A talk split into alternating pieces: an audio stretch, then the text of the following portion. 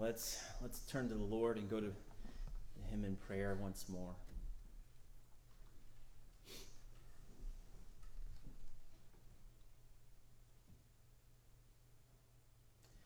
Father, we pray to you this morning. We pray to the living God. We come before you with hearts filled with thanksgiving. We enter your gates even with thanksgiving, your courts with praise, and how much we have to be thankful for. How good you have been to us. Even in the midst of COVID, you have been incredibly good to us. how kind you are, how merciful you are, how good you are how you have worked and how you are working ever still. And we praise you, Lord. We thank you for how you've been working in us.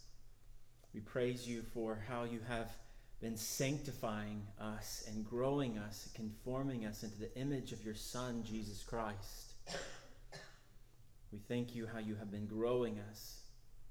We thank you for Haven. We thank you for the body of Christ. We thank you for brothers and sisters in the Lord that we do not walk alone, but we have those who are indeed closer than blood family,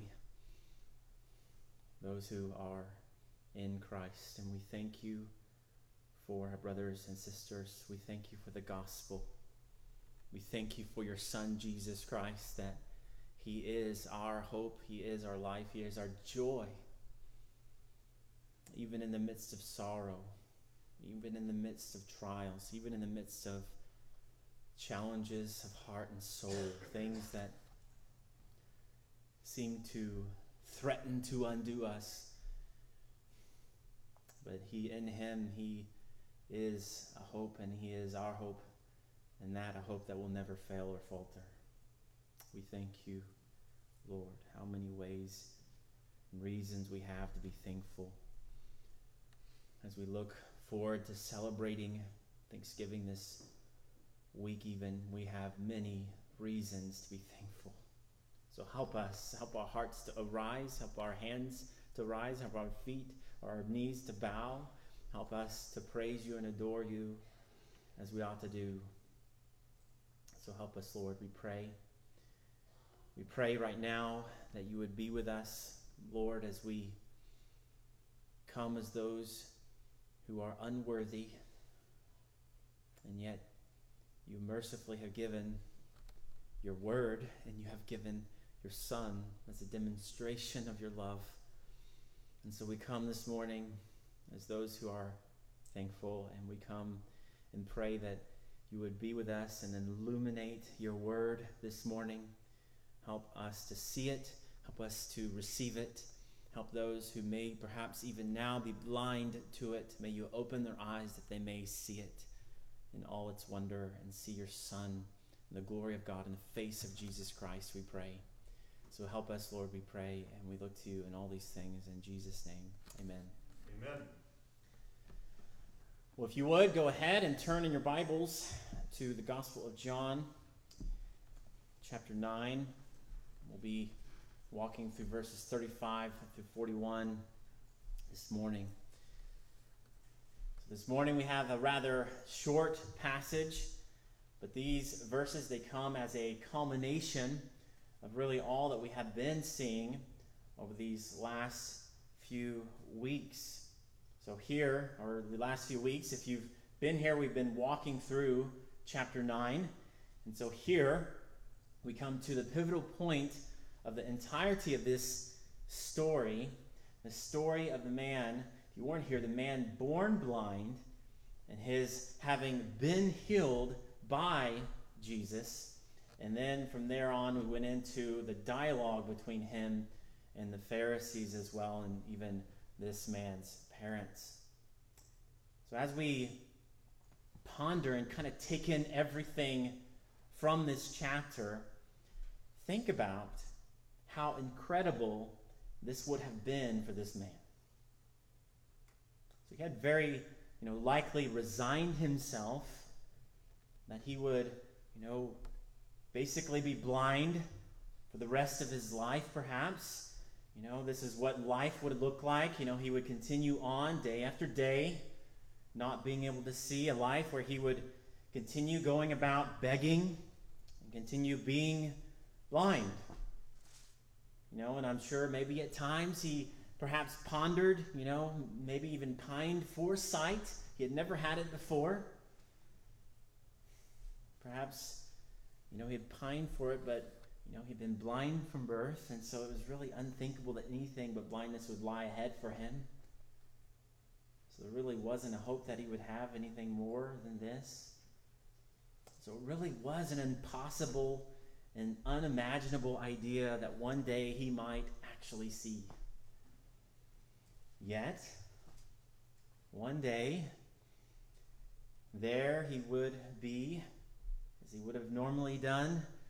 You know, they're begging people hour after hour, you know, day after day, week after week, month after month for alms.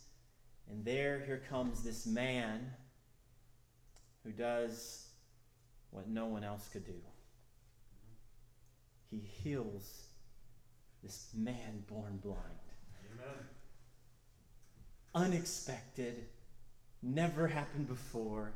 And now this man sees when he never saw before a world that he had never seen before for the first time. Imagine it for yourself, explodes before his eyes.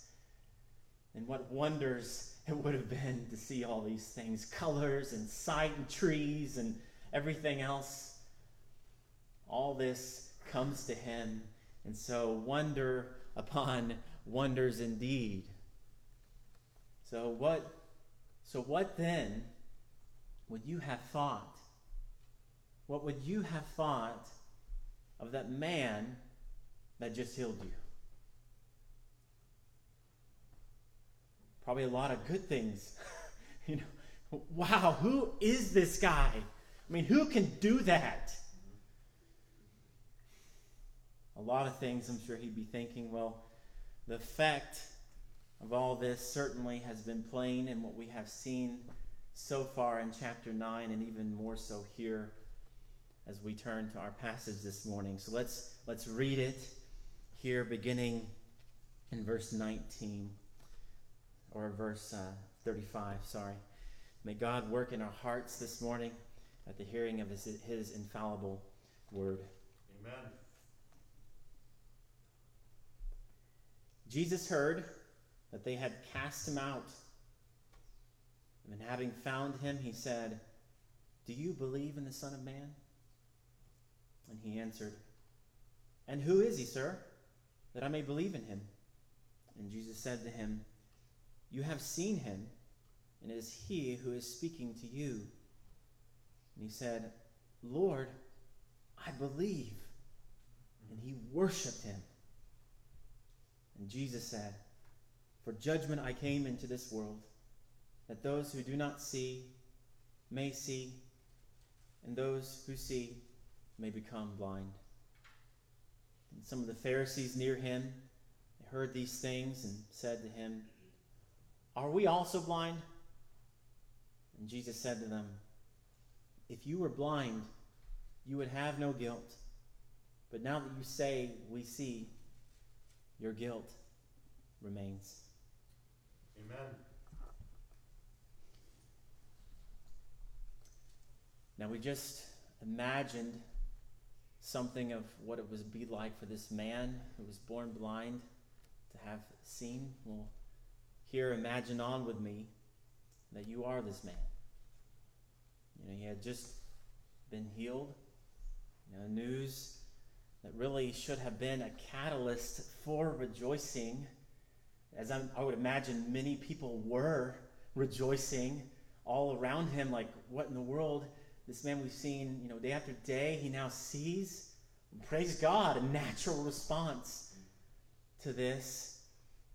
But what had been a catalyst for rejoicing has now turned to this. And there's no telling what the man, you know, is feeling right at this moment. You know, he now he sees and you know however long it's been since he's seen and he's been interrogated by the Pharisees and all these things. And, and so one of the first things as he, uses his eyes forward and when he actually sees is he encounters these men with his newfound sight who have these terribly angry expressions on their face at him. You know, they're reviling him. So one of the first things he's seeing is men, men and people angry with him, and then they cast him out. What? What in the world? You know, I mean, this incredible thing just happened to me, and I'm being cast out of the synagogue. I mean, what in the world is up with this? Interesting enough, the now seen beggar may well see physically, but he has yet to see spiritually. So we haven't we haven't seen him actually come to faith yet in this passage. He hasn't yet been given spiritual sight, which brings us then to what has been really kind of interwoven throughout this chapter into our first point this morning here. And the first point is this God's pursuit of the blind. God's pursuit of the blind. And so throughout this chapter, we see kind of glimmers of the Spirit's workings. And we're really meant to see that, and I'll tell you why in a minute. But here's kind of the glimmers that we see in chapter 9. The man, he is slowly beginning to see who Jesus is. So we see that in chapter 9, verse 17. You can just look over there. He says basically that Jesus must be at least a prophet for, for him to be able to do something like this. And then we also see in chapter 9, verse 25, he doesn't even, amazing enough, he doesn't defer to the religious leaders' conclusions about Jesus, even though they are the religious authorities. And so when they say, well, we, he, he is a sinner, he says, well, I'm, whether he's a sinner, I do not know. One thing I do know, that though I was blind, now I see. And that's an incredible step right there for him to say, well, no, no, no, I don't know about what you're saying, religious authorities, but I know this. And then we also see in chapter 9, verse 30 through 33, he directly acknowledges that this man must be from God. Amen. Otherwise, he could do nothing. And so we see glimmers of the Spirit of God working upon this man. And so this is a, a real life, it really happened, illustration of what we have been seeing so far in the Gospel of John. And so, anyone who would know Jesus, they must be what? They must be, John chapter 3, born again. So, John 3 3, unless one is born again, he cannot see the kingdom of God. And so, anyone who would know God, they must be, uh, we've already seen this, they must be drawn by the Father. John 6 44, no one can come to me unless the Father who sent me draws him. And then John 6 63, and it is the Spirit who gives life, the flesh is of no help at all.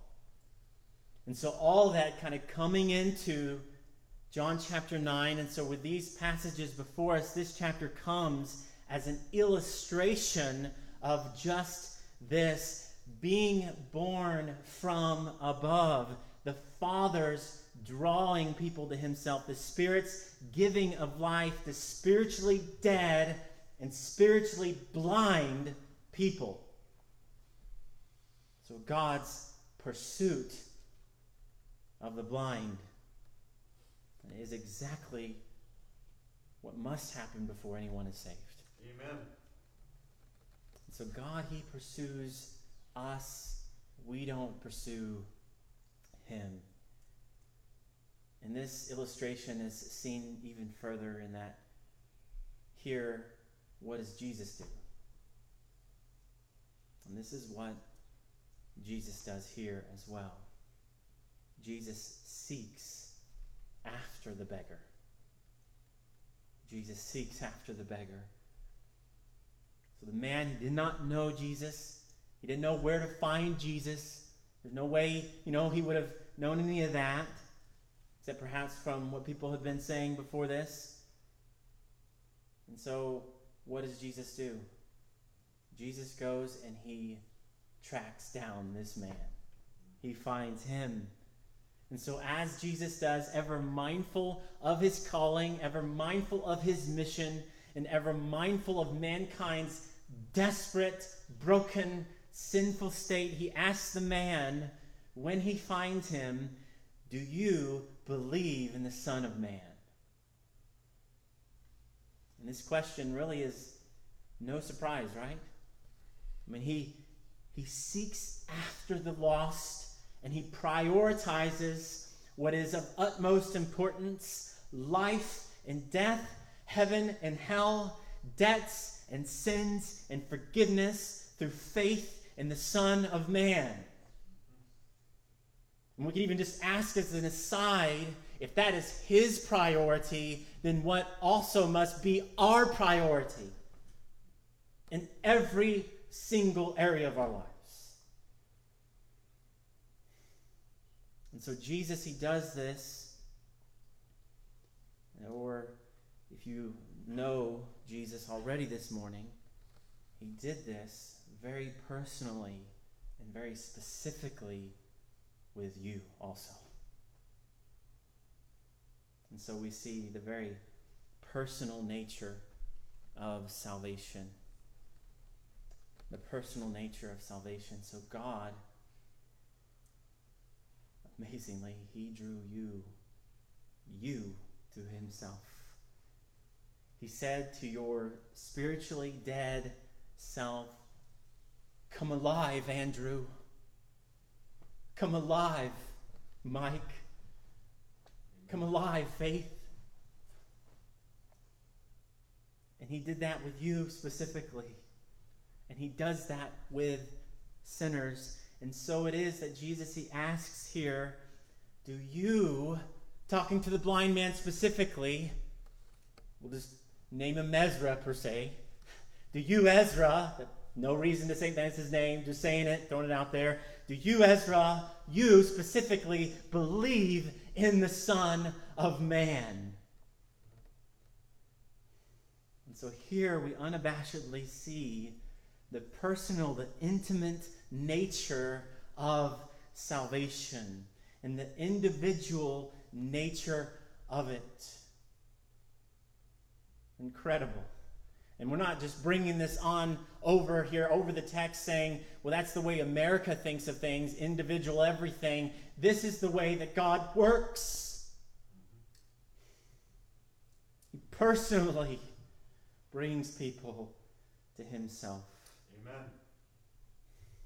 And so when Jesus someone when Jesus calls someone or he called you, he didn't direct his question that person near you. I mean, he may have done that to them personally. And you just, so he didn't direct it at them, and then you kind of, oh, well, he's going, so I'm just going to kind of follow along, you know, and, you know, hopefully I follow that guy or that girl to Jesus as well. No, he didn't give kind of that general kind of call there in respect to that. He called you specifically, even knowing you before the foundation of the world. And so he said to you, Do you, you, you believe in the Son of Man? And so this incredible truth, it magnifies God's love for you, his mercy towards you, and it magnifies God. Amen. The glory that then arises from our lips and from our voices and from our hands and from our feet rise up and they join the chorus of voices abounding in praise to God. Amen. All the voices throughout history, all the saints of old rising up and praising the living God. Oh, the deep, deep love of Jesus, vast, unmeasured, boundless, free, rolling as a mighty ocean in its fullness over me, underneath me, all around me is the current of your love, leading onward, leading homeward toward your glorious rest above. We didn't just sing that because, like, it's just let's do the duty and sing a song. You know, this is what we do in worship. We just sing songs, so let's just check it off the box. We sing it because we meant it and we believe it, and our voices are rising up in praise to Him because these things are true. Amen.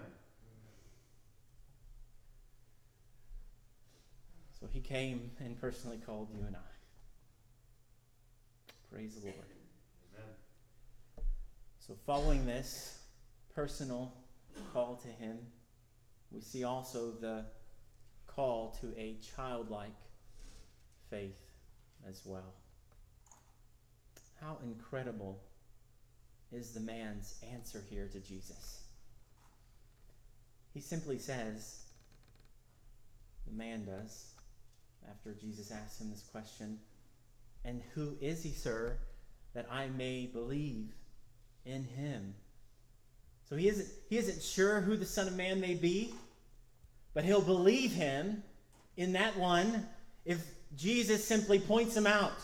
I mean, that's, a, that's an incredibly childlike faith. The man is finished with religion, with the sort of religion the Pharisees have offered up. And Jesus, he needs to simply identify the Son of Man, and he'll believe. And so see and wonder at this man's childlike faith that he has in Christ's word. You tell me, and I will believe. Now, this would not have been appropriate with anyone else, but with Jesus only.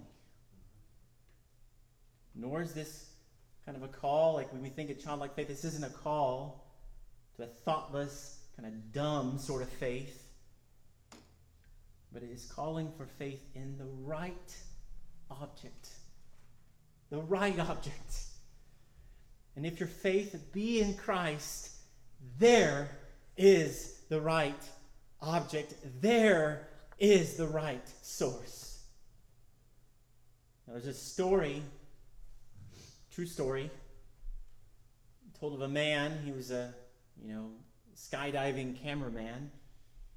You know, and he'd go on these skydives, and you know, of course, like it sounds, he would film people as he would fall from the sky, and you know, he had he planned to jump just like he would normally do with other skydivers, and and all this, and and so they begin jumping out of the plane, and of course he does as well, and and he's falling and filming everyone, and in the film, you know, he's seeing one after another, and their chutes opening up, and you know, the excitement and everything else. And he's going through the air, you know, and the wind, of course, blowing against him, 100 and what, 20 miles per hour. He is falling somewhere around that, and he's enjoying all these things. But as everyone else open their chutes, his camera all of a sudden begins to go crazy. it goes this way and that, and a big frenzy ensues when the man he finds out that he jumped out of the plane without a parachute. And the man, as you can imagine, fell to his death. This is what trust in any other object outside of Christ amounts to. It is free falling. You may be having a great time totally absent minded. You have no parachute. Everything's going swell. It's great. I love falling. you know, this is incredible. All the while, the chute you're trusting in is not only deficient, it isn't even there. It's only faith in Christ that amounts to true safety. He is the one who is there and the only one who can truly save. And when it comes to Jesus, come to Jesus with a childlike faith because he is the right object. And you can surely trust him with everything you are your heart, your mind, your soul, your life, your emotions. You are his. And so we see here two right responses then, even as we see it here in this man. The first is the right response is eagerly believe. Eagerly believe. So Jesus, he answers, he answers the man. In verse 37, you have seen him, and it is he who is speaking to you. So look and see here then, at hearing this, what eagerness this man born blind has in believing in Christ. He readily, he willingly, and he what? Eagerly believes. And I would imagine if someone tried to hold him back from Jesus, no one could do that at this moment. He would have Jesus as his Lord and Master and treasure and Savior. And no one could stop him, even as they cast him out of the synagogue even earlier. So, eager belief. And it isn't, this eager belief isn't, you know, to the exclusion of hardy thinking, but faith in the right object, it enlivens, it corrects, and it spurs on thought and thinking all to the glory of God. That's why when you look back in history, you look at some of the greatest thinkers in all of history have been Christians. And philosophy and theology and science and just keep on going and you name it. They've been the hardest thinkers because they're thinking to the glory of God. And so, right now, you know, we're being told and threatened by, you know, secularists and relativists and postmoderns and materialists to bow to worldviews that ignore the God of the universe. Well, who should we believe? Well, I've already given you the answer. We are to believe and to eagerly believe our Lord. Amen. Even as this man does here. Unlike the spiritual forces of darkness that we would include in the attempts of all the ones I listed a minute ago, secularists, relativists, and so on, unlike them, Jesus is not out to crush, he is not out to kill, he is not out to destroy us, but he, he is about saving us, upholding us, keeping us, protecting us, helping us, molding us, growing us, humbling us, comforting us, and orienting us in all things to God, toward God, His glory, and infinite joy. Amen. That's what He's aiming for with you. Likewise, then, may we, with such an eagerness, eager belief, take up our Bibles and read and think and study and memorize and believe all of it. Even when the world says don't, even when the world puts that pressure on you to forsake the truths of God's Word.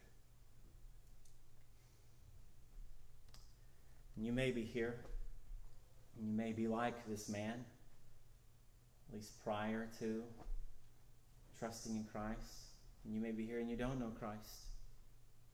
Well, then, what you are to do, I can tell you, is exactly what we've been saying: is you must eagerly believe.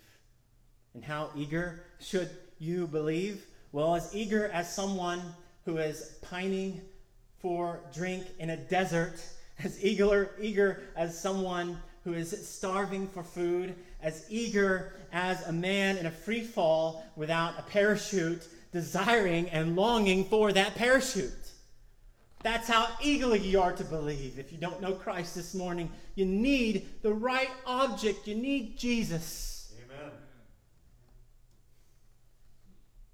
So that's the first response. The second right response is to marvel and worship. To marvel and worship. So the man, he believed and he worshiped Jesus. And so Jesus, what does he do with this man? He doesn't say, oh, wait, wait, stop. Not me. He doesn't do that. Jesus, he doesn't defer worship here, does he? No, what does he do? He, he receives worship. And that is to leave us then marveling at the full meaning of this, even as we've already done this morning, that the direct object of worship is Christ. So marvel at this, marvel at Him, Him who is the Son of Man, Him who is the Son of God, Him who is prophet, priest, king, the Lamb of God, the Redeemer, fully God, fully man. We're getting ready to go to Christmas. Emmanuel, Lord of Lords, King of Kings, your peace, your full and final hope, the Savior of lost, desperate, wretched sinners like you and me. Amen. And that should cause us to do what? To marvel and to worship. So we see these two responses here.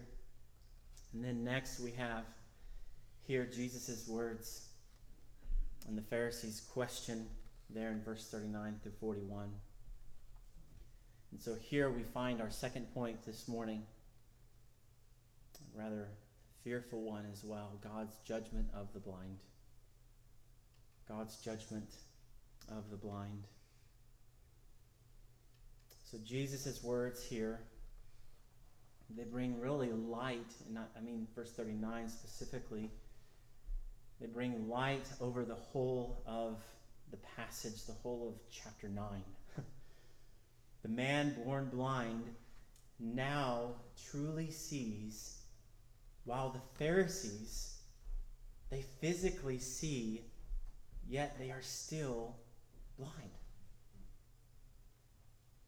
And so it is that Jesus, he says, For judgment I came into this world, that those who do not see may see, and those who see may become blind. And so here we see the fearful truth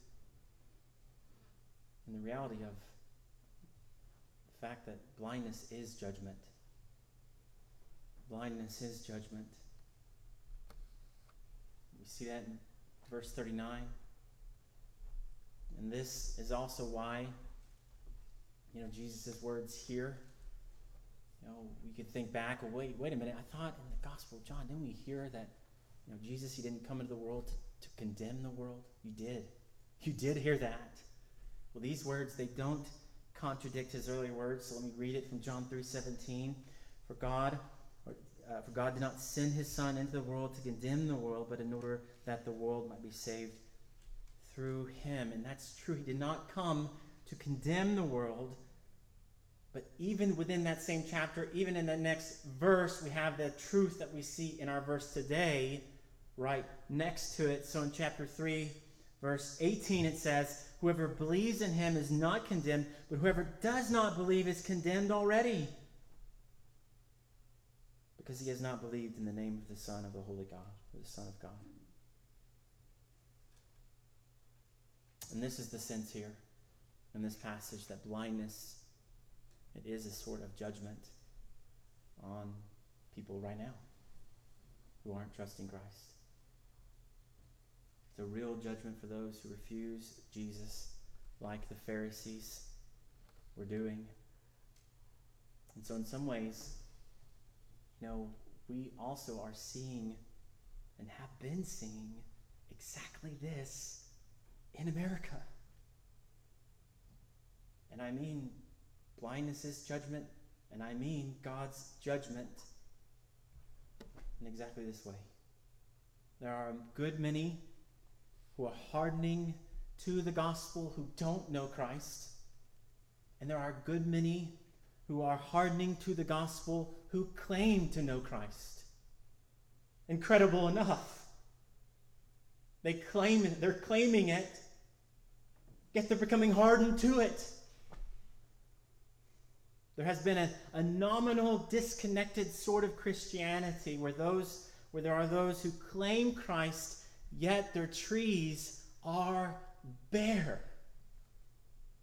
what do I mean? Well, you know, just this week, you know, I was driving along, and as I'm sure many of you have seen as well, the beauty of fall, right?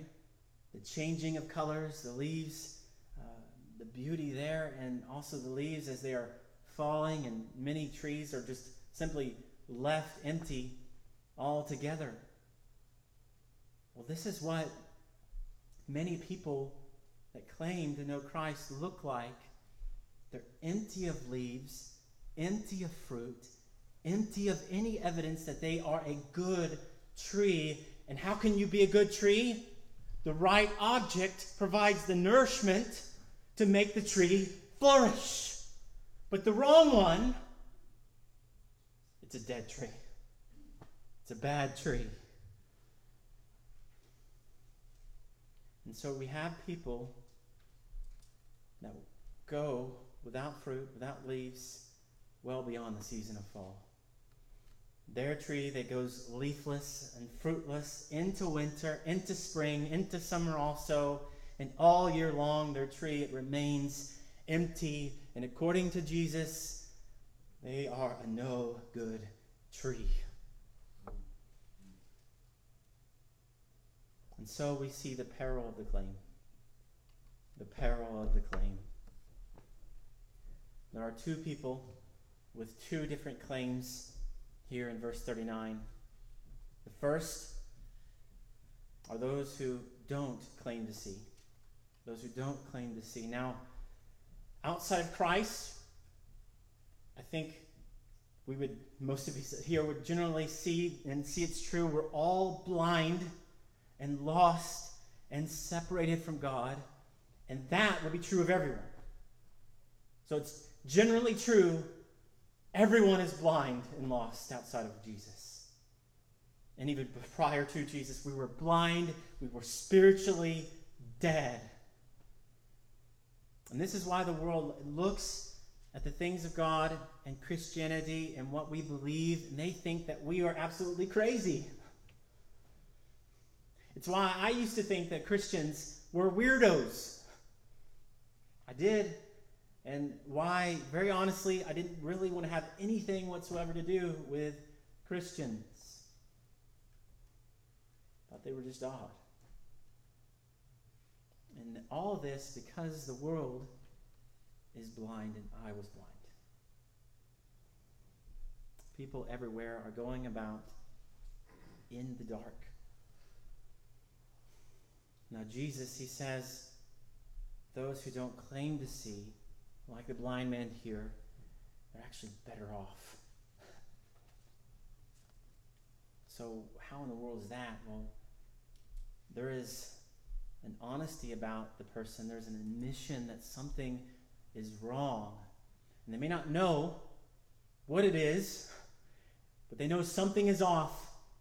And they're searching, they're even simply waiting for someone to tell them the truth, to tell them to whom they may go that they may see. And they may not even know that's what they're wanting. That's why, you know, Jesus says the harvest is ripe, right? It's white for harvest.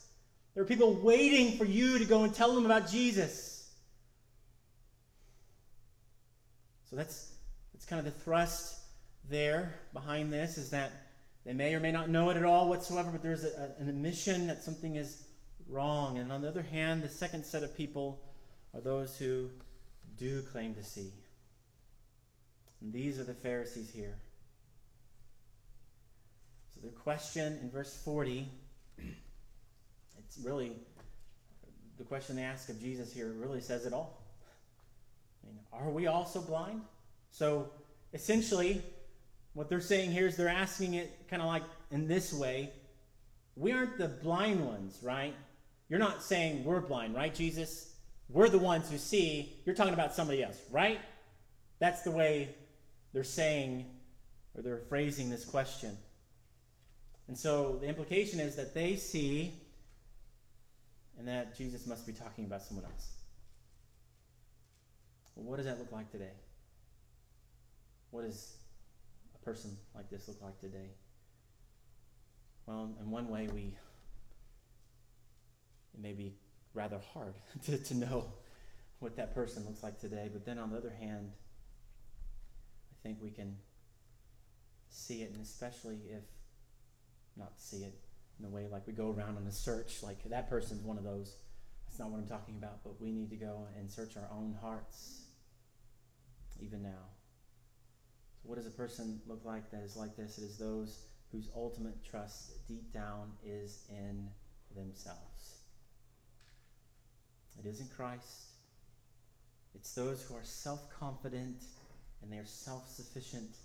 They think they know God because they themselves have got themselves there. I did that, you know? And this can really be anyone. It can be anyone, even an atheist. How in the world is that? Well, it may be an atheist who has a confidence that he or she knows for certain the very things that in and of themselves they cannot know. They say there is no God while there is a God. And they claim it so heartily they are blind. They may not be all atheists, but it may be including atheists. And they claim to see, and yet they don't. It may be the religious as well. The self confidence guised in religion, whether you claim the title Christian, Hindu, Muslim, Catholic, Buddhist, Baptist, Mormon, or whatever. To self confidence, it's ultimately not in the right object, Jesus Christ. And it may be the postmodern as well who confidently asserts that they know the way of things interesting enough, while their very own logic gives no grounds for them knowing anything whatsoever. So, in other words, this could be anyone. It's a matter of the heart. And it's certainly those, well, we have the two people here. There are those who don't know Jesus Christ, who are waiting, and maybe someone will come and tell them the gospel, and those who are just hardened to the gospel, and they are blind in the way that the Pharisees are here. It's a deep, hard, steel covered heart that refuses to admit that it is blind. And so, Jesus says in verse 31 if you were blind, you would have no guilt slash sin. That's what that word is. But now you say, we see your guilt remains. So, what is Jesus saying here? Saying that we're not just fine. None of us are. And to think that we are apart from Christ and Christ alone is judgment and may be judgment forever. All this is a call from Christ to be utterly, utterly humbled and laid low before the living God. Amen. It is a call for us to be honest with ourselves this morning. Certainly, that we wouldn't want to come before God, the living God, who is a consuming fire. And then Jesus tells us, I never knew you. But I claimed to see, didn't I? Do you really? Do you really? So we must admit and humble ourselves. We must admit, you must admit you are a sinner. You must admit you're lost. You must admit you are not enough. You must admit you are deficient and cast off all self sufficiency. You must admit you're separated from God. You must admit that you are not God and you have no right to stand in his place. You must admit that you're blind and that you, that then, in admitting that you are blind, you may see.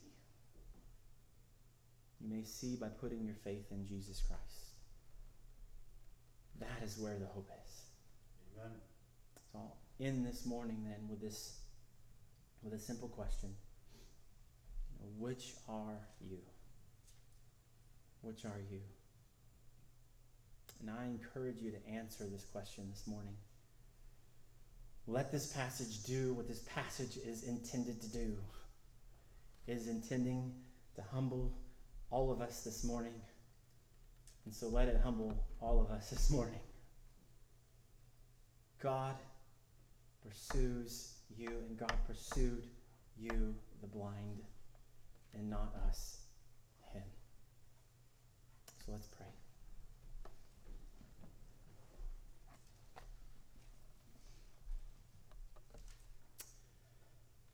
Father, we come and we first and foremost come rejoicing that you would pursue lost, blind sinners, such as I, such as us. Thank you. Father, we pray that these things, as we see them, you would help us to embrace them and be humbled by the glorious truth that you pursued after us, all to your glory. And may it be that then we would see the glorious truth of the personal nature of salvation. We would see our call to childlike faith. We respond with eager belief and respond in marveling and worshiping you, the living God. And Father, may you help us to examine ourselves this morning, whether here in person or tuning in online, that we would ask the question of the second set of verses which are we? Are we those who really truly see and we know Christ is the right object, or are we those who claim to see and in the end we are really only trusting in ourselves? And so help us, Father. Pray for your hand and that you may help us to respond to your word this morning. In Jesus' name, amen. Amen.